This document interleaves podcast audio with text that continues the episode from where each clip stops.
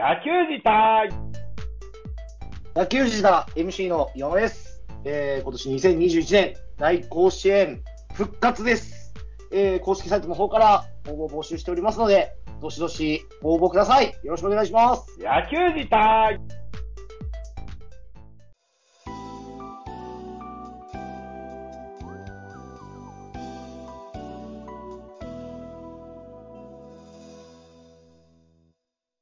ベッカフェ第112回 VIP ナイスがやってきたの巻はい、といったところでザボでございます。えー我々タンズメンバーからしてみれば、あ母なる番組である野球児だからパーソナリティの岩間さんをお招きしてございます。どうぞ自己紹介お願いします。はーい、山根です。よろしくお願いいたします。よろしくお願いします。はじめまして。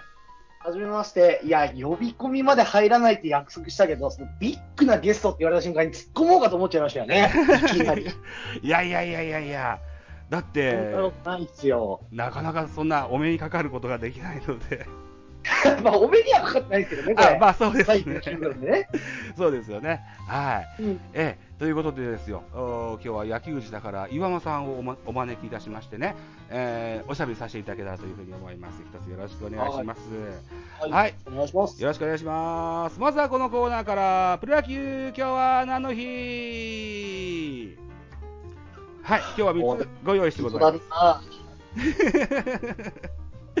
この音声はですね、7月25日日曜日にアップしようと思ってるんですけども、はい。この25日から3つのお題を持ってきております。はい。ぜひ選んでいただけたらと思うんですけども、まずは1961年、昭和36年の7月25日。ああ、いい年ですね。ね。えー、2問目、2つ目は1965年、昭和40年の7月25日。出ました、60年代2つね、これ。はい。だいぶ俺に寄せていただいてありがとうございます。はい。最後、1994年、平成6年7月25日。この3つから選んでいただけたらと思います。うーんいや、あのー実はこの番組に出させていただくって聞いて、はいまあ、事前にどういう番組かっていうのを聞いて臨んではいるので、はい。結構その喋り手の方々が若いなっていうのがもう事前にこう、はい。情報として僕には入ってるんですよ。あ、なるほど。はい。でそういう若い方々にとっても、94年ですらちょっと昔な感じかなと僕ちょっと年齢層的には思ったんですよね。なるほど。はい。でもね、やっぱり歴史っていうのはね、古きを知ってなんですよ。はいはい。やっぱり60年代ですよね。なるほど。はい。うん。だってもうオリンピックの話もあるぐらいですから、やっぱ60年代ちょっと言っとかなきゃなと。おおはい。61と64でしたっけ？65ですね。?65。はい。うん。61いっときますか、やっぱり。そうですか。わかりました。ねうん。はい。えー、す須藤豊切れるっていうタイトルです。もう大体切れてるんですよね、この時期。4月なんてのはね。大体。で、実はね、あのープロ野球今日は何の日をした検索したんですけども、あの当時はツイッターかなんかでややってたですかね。ツイッターとか、まあ、番組内のコーナーでやってて、僕ちょっと、あの、うん。出版元よくわかんないんですけど、そうですよね。うん。で、2014年の野球自体の本編からね、あの引っ張ってきたんです、このネタは。で、当時2014年は岩間さんはね、えー1965年、昭和40年を選んでまして、はい。で杉浦さんはこれをあのちゃんとお発表されてたんですけども、あとはタイトルしか言われてないので、タイトルしか分かはい、らないんですよ。あ、そういうことか。はい手元が野球児だから、うん、俺が当てないと読めないんだ。そうなんですね。なるほどね。はい、すいません。えーということで、当時、岩間さんが選ばれた1965年は、えー東大初のプロ野球選手が初勝利としした日にちだったそうです。で、はい1994年は改名後、カズ山本が大暴れといった内容だったみたいです。うんね数なんですよね、大体94年は。はい。ということで、えーっと、内容は分かりませんけど、え岩間さんが選ばれたのは、あー1961年、須藤豊切れると言った記事があったそうでございますと。大体うまくいかないから。大体うまくいかないもん。うん。でこういうえープロ野球今日は何の日をはじめ多くの有名名物コーナーがあった野球自体2009年の5月20日かが第1回の放送で、ねえー2020年の2月の25日481回まで、えー続いております。ね、今現在はちょっとお休みといった形ですかね。そうですね。うん。うん。忙しいってことで、はいお休みさせていただいてます。そうです。ね。えーだから、はい終わってないんだぞということですよね。そうですね。うん。検索は、検索エンジンに野球自体って入れると、終わったとか最終回とか出てきますけども、終わってないんだぞということですよね。そうですね。終わってるつもりは全くないんですけどね、僕はね。はい。ぜひ、あのー新作もぜひ楽しみにしたいというふうに思っています。で、配信当時2009年なんていうのは、スポーツジャンルのポッドキャストはあったかもしれないけど、野球を題材にした日本人のポッドキャストって、他にありましたかね？いや、あんまり詳しくはないんですけど、うんた多分なかったと思いますよ。そうですよね。もはいう独占企業状態ですよね。そうですねねそれで番組のこと知ってくださったっていう方が非常に多かったので、そうですね。うん。はい。はい。で、そんな野球自体の中でも僕は、あの、メールも何つか送らせてもらったこともあるんですが、はい。ザボなんていう人間を覚えていただいてましたでしょうかそうですね。あの、字面とかを見ればもちろん覚えてますよ。そうですか。ああ、なるほど、なるほどいや。そんなだって週にね、うん何十通もメール来るような番組じゃないので、あ、あとう、ん。来たメールは全部読むっていうのを番組の中でも言ってたと思うんですけど、えよっぽど問題のあるメール以外は、基本的に全部読んでますので、えありがたい、嬉しい。はい。はい。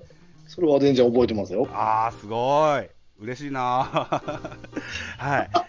で、野球時代、さっき言ったように名物コーナーいっぱいあって、プロ野球今日の7日をはじめ、瞬発力ジップス、あと、本の紹介、漫画、野球漫画を語るなどなどいっぱいありましたけれども、はい。うん、あのー消滅球団の歴史なんていう名物コーナーもありましたね。そうですうね。ん。今、宿題1個残ってませんでしたっけ？消滅球団の歴史。いやー、ですか、近鉄ですかうね。ん。うん。松木さんあたりがすごい楽しみにしてるんじゃないですか。いやー、そうなんですけどね。ちょっと近鉄だけ毛色違うんですよね。そうというのもん、近鉄以外は僕、球団として知らないんですよ。1990年からの野球ファンなので、はいはいはい。阪急何回も知らないんですよ、厳密に言うと。あ、そうか。はあ、はあはあはただ、えっと、見始めた時のライオンズの一番のライバルっていうのが近鉄、まあ、およびオリックスブルーウェーブだったのあ、で、えっていうのはライバル球団として認識ありますえし、うんまあ、もちろんその後のね、あの、優勝決定、代打、逆転、サヨナラ満塁ホームランとか、はいはいはいはい。はい、もちろんその、球界再編えのトリガーになった球団だったりとかっていうところで、えあの、すごくこう、寄り添ってる消滅球団なので、えなんつうんだろうな、新しく知識を得ろうよっていうテンションであまり紹介ができない球団っていうところが実はあったりしえて、そうなんですか。なるほど。うんうん難しいなとは思ってはいるんですけど、なるほどまあ、いつかやりたいなとは思ってますけどうん。ね。あ、ですか。今、あのー代打逆転サヨナラ満塁ホームランの話が出ましたけど、ちょうどこの間 YouTube の野球自体を見ましてね、誰が編集されたんだろう、12分ぐらいの動画のやつありますよね、YouTube で。あありますうね。ん、あれを久しぶりにこう見てたらですね、えーっと現役選手ドラフト会議のシーンになりましてね、みはい湊さんがセカンド北側を指名したシーンが出てきましてね、ありましたね。うん、懐かしいと思って見てました。あれ、どなたが編集されたですかね？えっとですね、あれ、確かなんですけど、はい来日とか、まあ、その、あのえ、リスナーの方が、こう、野球自体の放送をこう区切って作ってくれてるはずなので、えはい。あの、それこそタンズでうん野球も一緒にやってたメンバーが。作ってくれてる映像ですね、ですね。野球時代のあの、はいその、えーっと、草野球のシーンの写真もふんだんに使ってあるやつですもんね。うそうですね。んで、ウエストロードっていう配信者の方がだ名だったような気がしたので、えーはいうん、じゃあ、ライパチさんかもしれませんね。確かに西がつくのはご本名だったような気がします。はい。ね、えー、えーっと、そうしますとですよ。などなど、あのー野球自体のリスナーグループのことを、タンズなんて呼び方をしますけれども、現在でも、ポッドキャスト番組を稼働してるグループ何個かあるんですよ。はい。今でもね。そうん。タイガースキャスト、カープキャストもそうですし、あるいは、ホークスキャスト、うんスポーツ居酒屋館長店などなど、あまだまだ続いてるやつがあって、で、僕が3つやってるんですよ、ポッドキャスト番組。はい。だから全部で12個稼働してるんじゃないかなというふうに思います。うんうん、今でも。まあ、厳密に言うと、そのね、あの草野球を一緒にやってるメンバーではあるとは思うんですけど、え別にうちの番組っていうわけでもなかったりするんですよね。えなるほど。うんうんうん。ファンファン団子とかその派生してった番組でこうどんどんどんどん仲間が増えていって、うんうんそこからどんどんどんどん番組ができてったっていう認識が僕はあるのうで、ん。なるほど、なるほど。うんはい、はいだからもう野球自体聞いてって言われるんだけど、嘘つけっていう、そっちで仲良いやないかっていうようなテンションにはあるんですけどね。なるほど。確かに僕なんかはあの杉田さんがやられてるスポーツ居酒屋館長亭というのに呼んでもらって、えー人前で喋る快感を知ってから、あのー番組を自分で持つようになった税になってます。うん、そうですね。うんなので結構その派生っていう言い方ですらちょっとこうおこがましいですけど、そうですか？いやこんなやつらでもできるんだから俺らでもできるでしょっていうそのハードルの低さを設定したのにはちょっと一役買ってるかもしれないですけど、いやー全然のハードルが高かったですよ。うーんないし。今皆さんの喋り聞いてもすごいなと思いますもんね。本当ですか？うーんいやーなんかそのうん、普通の野球番組の解説とかできるようなレベルというか、ねえ知識深い人は多いですよね。そうですね。うんでもう、まあ、花からあの野球児さんって番組ってそこをターゲットにしてないので、うん はいはいはい。はい、あのガヤガヤ楽しくこういう見方もあるよねっていうところと、うん、基本思い入れを発表していく場みたいなところなので、はああ、なるほど。うん。い、はい普通の人がみんなに味方の提示っていうのを僕は強く意識してたので、なるほど、なるほど。うん。はい、確かに聞きやすかったですし、テンポ感も良かったですし、あの、おしゃべりも楽しくて面白くて、あの一番最初に素人系の番組でハマったのが野球児だったのは、とてもいい流れだったと思います。僕僕にとって、はい。はい。そんな中で、タンズメンバーの中でも最近の大きなトビッグトピックスといえばですよ、えっと、03920601君がですよ、高校からお付き合いしている彼女さんと入籍されたそうですよ。なんか俺、それ、うんなんかで見たんだよ、ツイッターだったかな。あツイッターで発表されてましたね。うん。うんうんいや、だって、初めてメールくれた時中学生ですからね、あいつ。そうですよね。はい、中学生。で、高校の時に初めて関西で会ったのかな？ははは。うん。えっと、確か、彼の、えっと、おおじいちゃんおばあちゃんかな？が関西で,、うん。で、当時僕、夏の甲子園は大体現地観戦しに行ってたので、はいはいはいはい。そのタイミングで梅田かどっかで、うん。駅、改札近くとかで会ったのが最初かな？へえ。で気づいたら大学生になってて、う関東のそのタンズの集まりに行ったら、進学で来ましたみたいなので、ああ、はいはえっていう形だったの。で、うんいやー、すごい先の越され方をしてんなっていうのは思いましたけどね。あの彼の番組でも言ってられましたけど、あの、はい岩間さんの写真をと撮らせてもらう代わりに彼女の写真見せろって言われて見せたことがあるって番組でゼロさんと言ってました。なるほど、なるその彼女とご結婚されたそうですよ。ほど。ああ、うんいや、素晴らしいことだと思いますよ。はい。はい。ね、といったところでですよ、まあ、あの、月日が経てば、ひ人も、お年を取ってね、えーいろいろこう、状況環境も変わってくるというような感じですよね。はうん。さあ、といったところで、今日は、えー大甲子園のお募集をね、兼ねて岩間さんに出ていただいてるんですけれども、はい。はい。あの、野球自体のルール、あ、違う、大甲子園のルールっていうのは変わらずそのままで大丈夫なんですよね。そうですね、僕もちょっと今日この収録に臨むにあたって、まずそもそも大甲子園でどんなルールだっけっていうのを、はい。僕2年前の放送を聞き直しうて、ん。勉強してきました。あ発表いただけますか？はい。はいえっ、と、まあ、これはあの野球自体のあの公式サイトの方から応募していただくっていうもので、うんえっ、と、基本的には49代表の中からはい。3代表を選んで、えそこが、まあ、どこまで勝ち上がっていくかっていうところで点数をつけて競うっていうようなゲームになってまして、えっ、と、まあ、大きなルールとして、3個を選ぶ中で1個がスーパージーター君というはい。世界不思議発見方式ですね。はい。はい、あのー、3個選んでもらううち1個が、まあ、ここが一番思い入れやら、こう、戦力やら強いよって思うところをスーパージーター君として設定していただきまして、はい。そのチームに関しては、え1勝するごとに3ポイント。はい。はい。で、えーそれ以外の2チーム、まあ、ジーター君という普通枠での応募に関しては、1勝あたり2ポイントはい。っていう形で、ちょっと1.5倍のポイントの差がつくように、うんわざと設定をさせていただいていると。はい。で、えっ、と、49代表なので、うんえっ、と、純粋に全てが1回戦からスタートしないっていうのは、まあ、あの、ここ野球ファンであれば皆さんご存知かと思うんですけど、はい何チームかがこう2回戦からスタートするってことですね。えで、2回戦からスタートのチームは、1回戦分は1ポイントとしても強制ポイントが入ります。ーうん。はい、これ、えっ、と、まあ、抽選で1回目のあのゲーム、どことどこやるよ、何回戦だよっていうのが決まったときに、2回戦スタートのチームはもう1ポイントからスタート。まあ、それは3チームあれば、例えば3ポイントからスタートってことですね。うん。ただ、えっ、と、1回戦から戦った方が、優勝までそのゲーム数という意味では1試合多くできるので、はい。はい。そういう意味でいくと、2回戦スタートがいいのか悪いのかっていうところは、うん。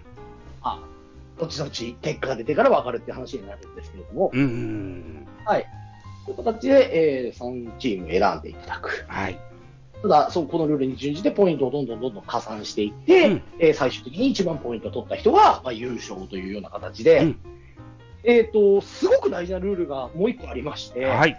これ、応募がですね、えっ、と、まだ現時点、あの、この収録日時点で抽選日まだ決まってないんですけど、はい。えっ、と、抽選をする日の正午が締め切りになります。はい。これ、代々、大体、えっ、と、抽選日って、えっ、と、日付決まったらその日の午後にやるんですよね。そうですよね。はいはいはい。うん。はい。で、これ、どこ対どこっていうのが決まってしまってから選ぶと、これ、全然このゲーム面白くなくって、うん。やっぱり1回戦で自分が選んだ高校同士が当たっちゃうとか、はい。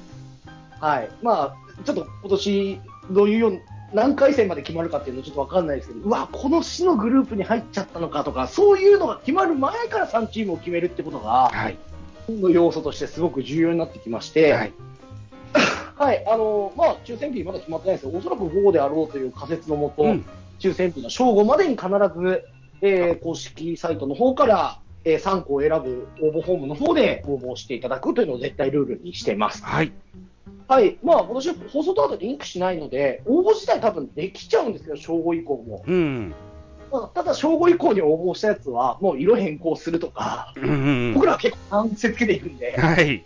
できれば前日、抽選日の前日までには、応募しておいていただくといいのかなと。そうですね。うんうんうん。はい。はい。まあ、もちろん今後のその天気の情報とかで、抽選日の時点でもしかしたら、この県の代表校がまだ決まってないよってことは、応援して起こりうるんですけど、そうなんですよね。うん。抽抽選日も厳守というのが、うんこのゲームの絶対ルールになってますので、はい。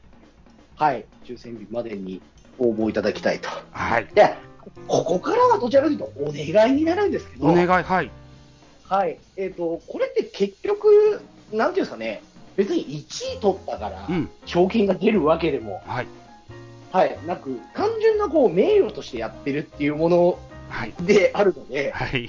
できればいろんな人にこう参加をしてほしいと。はい。まあ、2年前にやってた時とかは、もう家族とかにもやってもらって、そうですね。はい。だから、岩間弟とか、はい。岩間嫁っていう、まあ、ラジオネームっていう概念なのかわかんないんですけど、はい。参加ネームいただいて、はい。やるだけで、意外とこれ、あの、身内だけでやっても、はい。あの、家族1位を死守できましたみたいな、こう、なんですか、ちっちゃなゴールがいっぱいあるみたいで、なるほど。へえ。はいうん。まあそれで面白いですし、これ、このゲームやってすごい、いつもいいなと思うのが、は基本周りの人巻き込んで、そうすると大、なんていうんですかね、押してるというか、はい。追っかけなきゃいけない高校が3校から6校になったり、うん9校になったり、12校になったりっていうのをしていって、はい。はい。たくさんの試合をすごく思い入れを持って見ることができるってところは、このゲームすげえいいところだなと思ってるんですよね。そうですよね。うん。なので、なんかいろんな人を誘って、はい。その中で一気に取れたでもいいですし、はい。はい。とか、あの予想はねえよって管を巻いているっていうのもすごく大事で、あまあ僕らはこれもう酒の魚作りでしかもうこのゲーム今年はやってないのでー、そうですね。うん。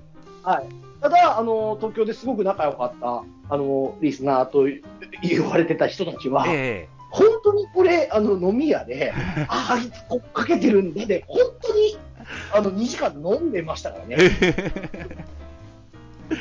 うーん、なるほど、なるほど。うん。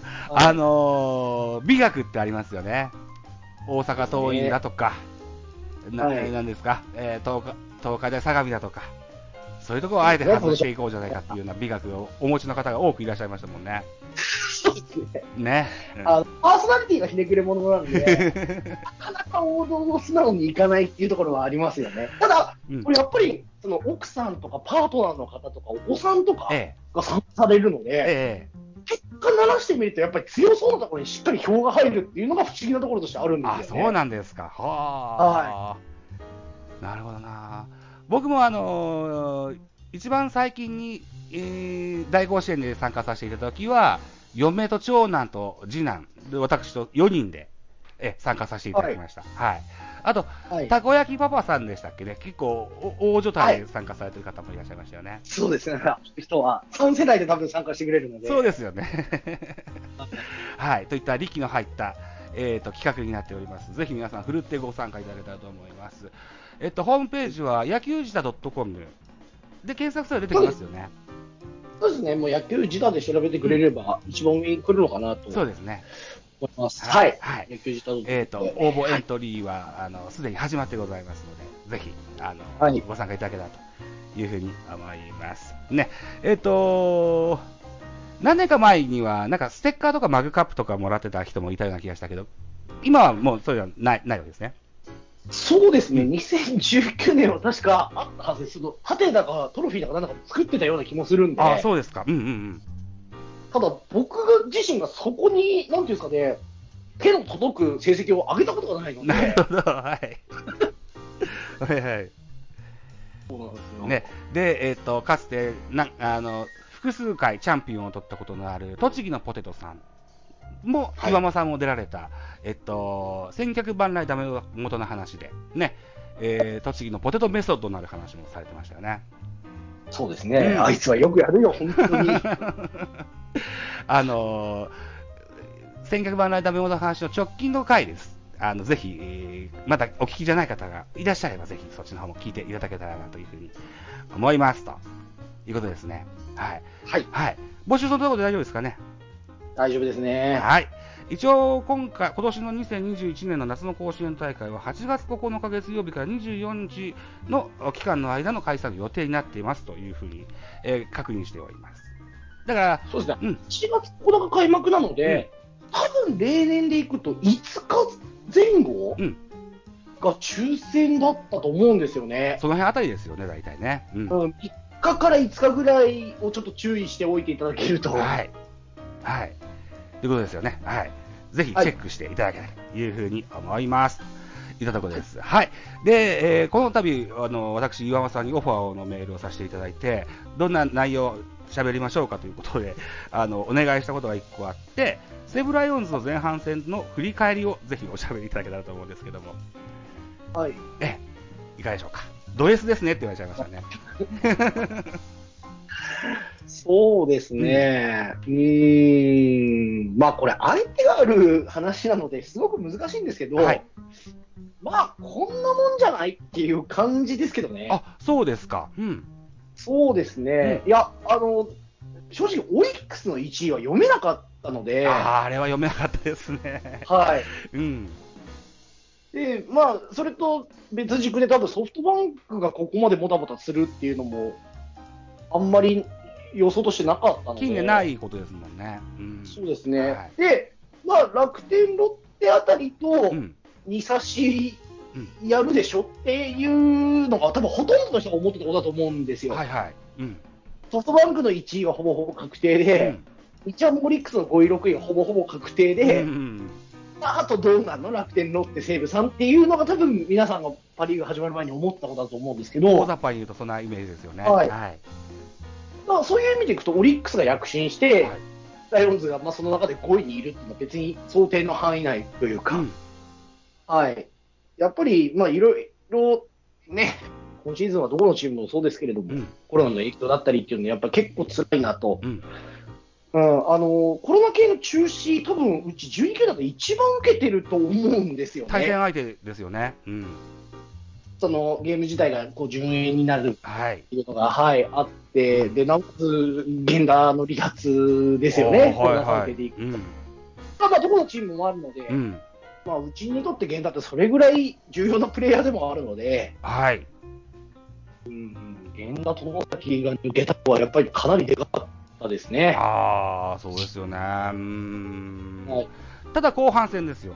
あのーはい全然ここからまた巻き返していけるでしょっていうようなイメージですかね。そうですね、あのーまあ、まさに最後のロッテ戦がホームラン3本で勝った試合だったんですけど、はいああいうゲームを基本的にライオンズはしたいんですよね。罰ゲーム。はい。あああいう、なんていうんですかね、こう、パパパッと点を取ってって5点ぐらい、うんこう、余裕がある中で、こあう、ゲームを進めていくっていう方法で、うんうん。こう、チームの状なんていうんですかね、チーム状況をこう上げていけるタイプのチームなので、はいはいはい。はいそういう意味でいくと、まあ、山川とかそこそこオールスターでちょっと注目されたりとかしてましたけど、でしたね。はい。うん。はいあの彼が戻ってきて、うんで基本的には主力選手がほとんど前半戦、なんですかね、しっかりと結果を残せてなかった中で、えはいまあ、例年夏ぐらいから調子上げてくる中村剛え也はい。で、まあ、まあ、もともと主力で絶対やってくれよねっていうタイプの森だまあ、森はだいぶ状態上がってはききてたんですけど、山川とか野崎とか、えあの辺は、まあ、大体みんなが想像するこれぐらい打つでしょっていうところまで打ってくれた。ら、勝手に点は入っていくタイプのチームなのえで、そうですよね。はい。うん。なので、そんなに心配はしてないですし、うん。ゲーム差とか見ても、どこもそんなにめちゃくちゃ決め手があるわけではないというか、えオリックスもめちゃくちゃいい野球やって、まだあのゲーム差っていう考え方ができるのえで、はい。うん。どうかはともかくとして、うんまあ、後半戦まだまだ見どころあるでしょうし、まあ、少なくとも上位チームにとって、はいライオンズとの3連戦っぽいよねって思わせるチームでなければ、はい。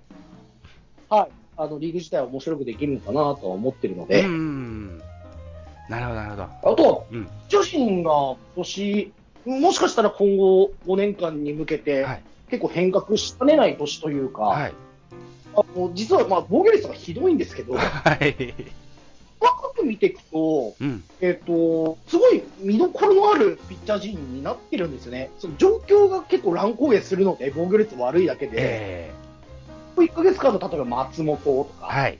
ここに今井とかっていうふうに見てると、え結構、なんていうんですかね、2桁全然勝ってもおかしくないようなピッチングをえはい。去年以上にしてくれてるので、若手の先発陣なるほど、が。はい。はい、そういうふうに見ていくと、なんか育っていく過程をうまく見れてるというか、おー、うん。すごい、あのまあ、勝つ、負けるのストレスはありますけど、うん。見ててすごく面白いんですよね。ああ、なるほど、なるほど。あーちょうどこう、代、代替わりというか、こう、なんだろうね、し進化の過程中みたいな、そんなイメージですよね。そうですね、うんよくドラフトとかもろもろ言われますけど、うん、まあ、日ハムさんも多分言いたいこといっぱいあるでしょうけど、うち、そもそも菊池雄星と多和田っていうはい。ドラフト1位でしっかりと取って、タイトルホルダーの2人がこう怪我なり移籍なりで抜けちゃってるので、はい。うん。今のスタッツにこの2人が元気でいたらどうなのって考えたら、まあ、全然悪いチームじゃないというか。そうですね。うん。うん。はいはい。そういうところですごく面白いチームで相変わらずあるなと。はい。その中でまだ栗山と中村武也やってるんだ はい。はい。あの引き続き面白い野球をやってくれたらなというふうに思ってます。なるほど。ああ、後半戦のセーブもぜひ楽しみにしたいというふうに、えー思います。はい。その中で、はいあの、楽天の急激なセーブ化はいかがですか？どのように思われますか？そうですね、あのーただ、あんまり正直、成績が残ってないというか、はい。はい、特に6月、7月ぐらいでめちゃくちゃ収束来てる気がしてて、はい。いや、そもそもだから涌井え騎士あたりで大丈夫なのっていうう、ん。あんまり彼らが思ったほどもう勝ててきていないっていうところも含めて、まあ、なるほど。うん。